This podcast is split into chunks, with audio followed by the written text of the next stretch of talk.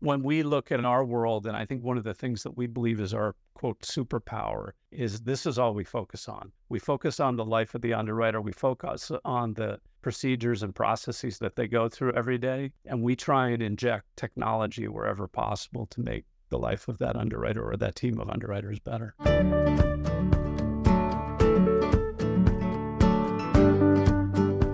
So I'm excited today to be here with Adam Cherubini. He is the Chief Revenue Officer of Send. Welcome, Adam. Thank you, Josh. I, I, appreciate the time today. I'm I'm looking forward to the conversation and and talk a little bit about the tech and platform and, and what we're doing here at Send Technology. Just maybe to, to set a little bit of context, you could share some information about kind of what you're doing today and, and maybe um, either similar roles or, or, or other roles you've had within the Insurtech space previously? I have spent my entire career in the insurance industry. So, uh, early days, I was a commercial lines underwriter for companies like the Travelers. Uh, and I, I, think, you know, harking back to those days long ago when I was in an underwriting position, I can very much appreciate kind of the tech and what we're building here at Send. But but I moved on from underwriting. I served a role as a retail broker for uh, what's now Willis Towers Watson. And um, from there, I kind of moved into more entrepreneurial roles, startup roles. So I've worked with companies like InsWeb and QuinStreet. Um, I spent seven years of my career as a independent consultant um, and had some fantastic engagements with uh, roughly 20 or so CEOs in different parts of the world. Also was co-founder of a company called Honeycomb, which is an MGA in the uh, commercial property space. All of that, Josh, culminated in me joining um, Send as the chief revenue officer earlier this year. And, and I think the reason I was so excited to join Send is the core value prop that we have, uh, which is to enable and aid underwriters uh, and the associated companies to produce better, more consistent results. You know, we, we call it a connected underwriting workbench. Um, and that technology and the platform that we've built is proving to be a real game changer for companies. And so I was delighted to join Send earlier this year. And, you know, we're we're just looking to get the word out about what we think can be um, technology's role the underwriting role at companies and the underwriting function. Is the workbench something that sort of the company was founded to build, or is it an evolution of providing consulting services and other things to help help organizations kind of build build their uh, custom tool sets and then kind of recognizing there's an opportunity maybe to create something that uh, was more of a platform or maybe you could share a little bit more about that evolution yeah, it's evolved a little bit. I mean, our our first client, and I think the one that allowed us to evolve to the company that we are today, was Aviva, a company based out of the UK. And some of the work that we did with them early on was just finding out how do we, as an organization, become a connector for them, connecting their underwriters and their organizations to different and disparate data points.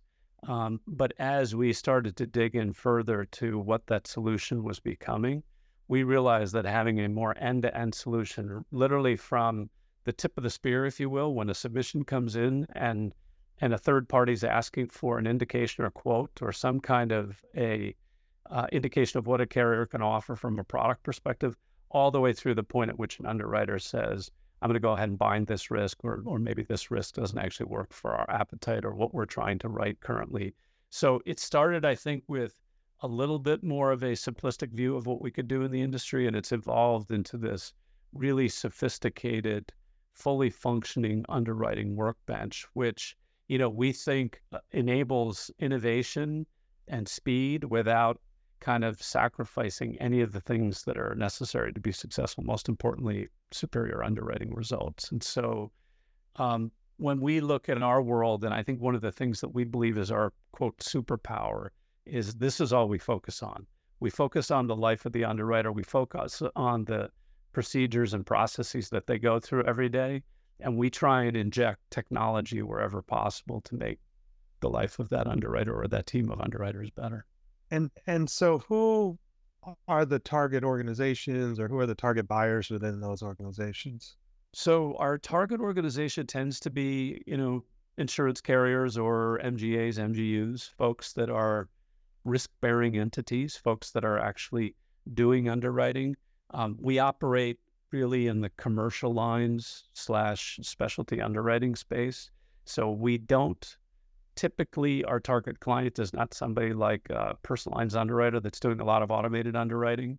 You know, the folks that we're targeting still value and are investing in the human underwriting function. So I'd say commercial lines underwriters, uh, you know, carrier, be it regional or global carrier, uh, somebody that's um, taking risk every day and evaluating that risk on a daily basis. You know, we operate with 25 plus lines of business. So we have modules built for just about any line of business, or we're pretty agnostic as to the line of business, but we we do we do generally work better with the commercial lines and specialty lines underwriters or uh, carriers, I should say. And and so is this about sort of elevating the whole curve of um, underwriting performance, or is it about sort of you know bringing the bottom end of the curve up to be uh, to perform at the level of the sort of top end of the underwriting performance or? Yeah i mean i think it is about trying to get the underwriting performance to be very consistent. So they may you know across all the underwriters there may be a standout underwriter that seems to be able to produce better than average results than everybody else. And the question is why can that underwriter do that and how do we replicate that through the use of technology to allow all of the underwriters that are in that position at an, at an organization to perform at best in breed, right? So we do want to create that kind of knowledge transfer that can happen um, in kind of a mentoring way uh, that traditionally happens in underwriting through the use of tech, so that whether you're an underwriter that's fairly new to your career, say five to six years, or you're a veteran of 30 years or more, you by and large should be able to produce the same results across that organization. And and we think through very, very, very refined processes and procedures and tech and and the uh, infusion of different and better data. Companies can expect that. They can expect that whether you're underwriting one risk one day and then get a very similar risk two weeks later, it should be underwritten in a very similar manner and you should arrive at the same conclusions. Or whether that risk is being quoted in California versus Texas versus New York, and given all the different nuances those states may have, there's still a feeling that you should be able to consistently deliver results in any market that you choose to. And so I think we are trying to elevate the overall bar of underwriting. What can you achieve from a underwriting profit perspective? But I think we're also trying to drive extreme consistency across all underwriters and across all regions. And I, and I think the other thing too, Josh, is that we think it's a huge competitive advantage if you can do more with less, right? I mean, I think historically the industry has tried to account for a growing volume of submissions and a growing interest in their product by stacking more and more headcount on top of each other. And what we feel like is the organizations that can invest in tech and quote large volumes of risks with a lower headcount, they not only create hopefully better results in terms of loss ratio, but they also then produce better results in terms of an expense ratio. And if you combine those two together, you're outpacing your competition right. and you're probably well on your way to having a very, very successful, you know, product launch, if you will, for, for, for whatever products you choose to get into. And if someone said to you, you know, particularly as it gets into specialty lines, and you mentioned the London markets, well, you can't really digitize all that. There's too many sort of nooks and crannies to it. And you know, too much sort of human thought or decision making, you know, that needs to go into this. What, what, what would your response to that be? I would say I agree. I, I mean, we're not looking to displace the underwriter. In fact, we are very, very, very un- human underwriter centric. We believe that the human underwriter is going to remain an incredibly important component of these complex specialty commercial lines risks.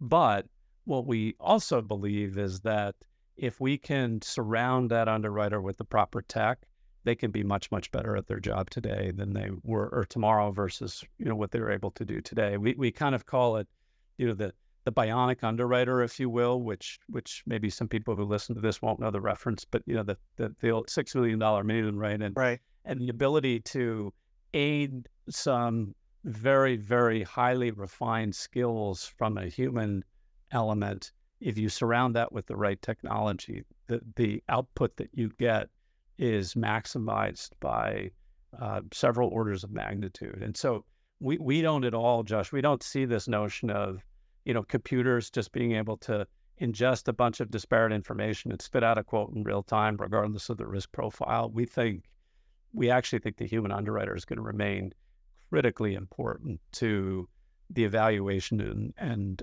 ultimately the yes, no, do we want to write this or not? Or if we do want to write it, what kind of price tag do we put on it? But we do think that there's a lot of kind of admin work and and and a lot of um, dislodging of the underwriter's day that just does not make it smooth. That if we can kind of smooth that out and make this, if you will, kind of single pane of glass that the underwriter can operate from and have that control panel to do what they have to without having to go off into disparate systems or other things, we think we can increase the efficiency and effectiveness of the human underwriter significantly, but but not replace them in any regard. is there anything else you'd like to cover before we wrap up No, just thank you for your time and and you know obviously if if there's anybody who's listening to this who's interested in trying to uh, understand where are they from sophistication around their underwriting function and and would just like to hear from us about what we think we, we'd be happy just to have that conversation if you will about what we're seeing what we're hearing and how they may compare or contrast to what else is going on in the industry. Great. Well adam cherubini chief revenue officer of Send technology it's been great having you on. Josh it's been my pleasure. Thank you very much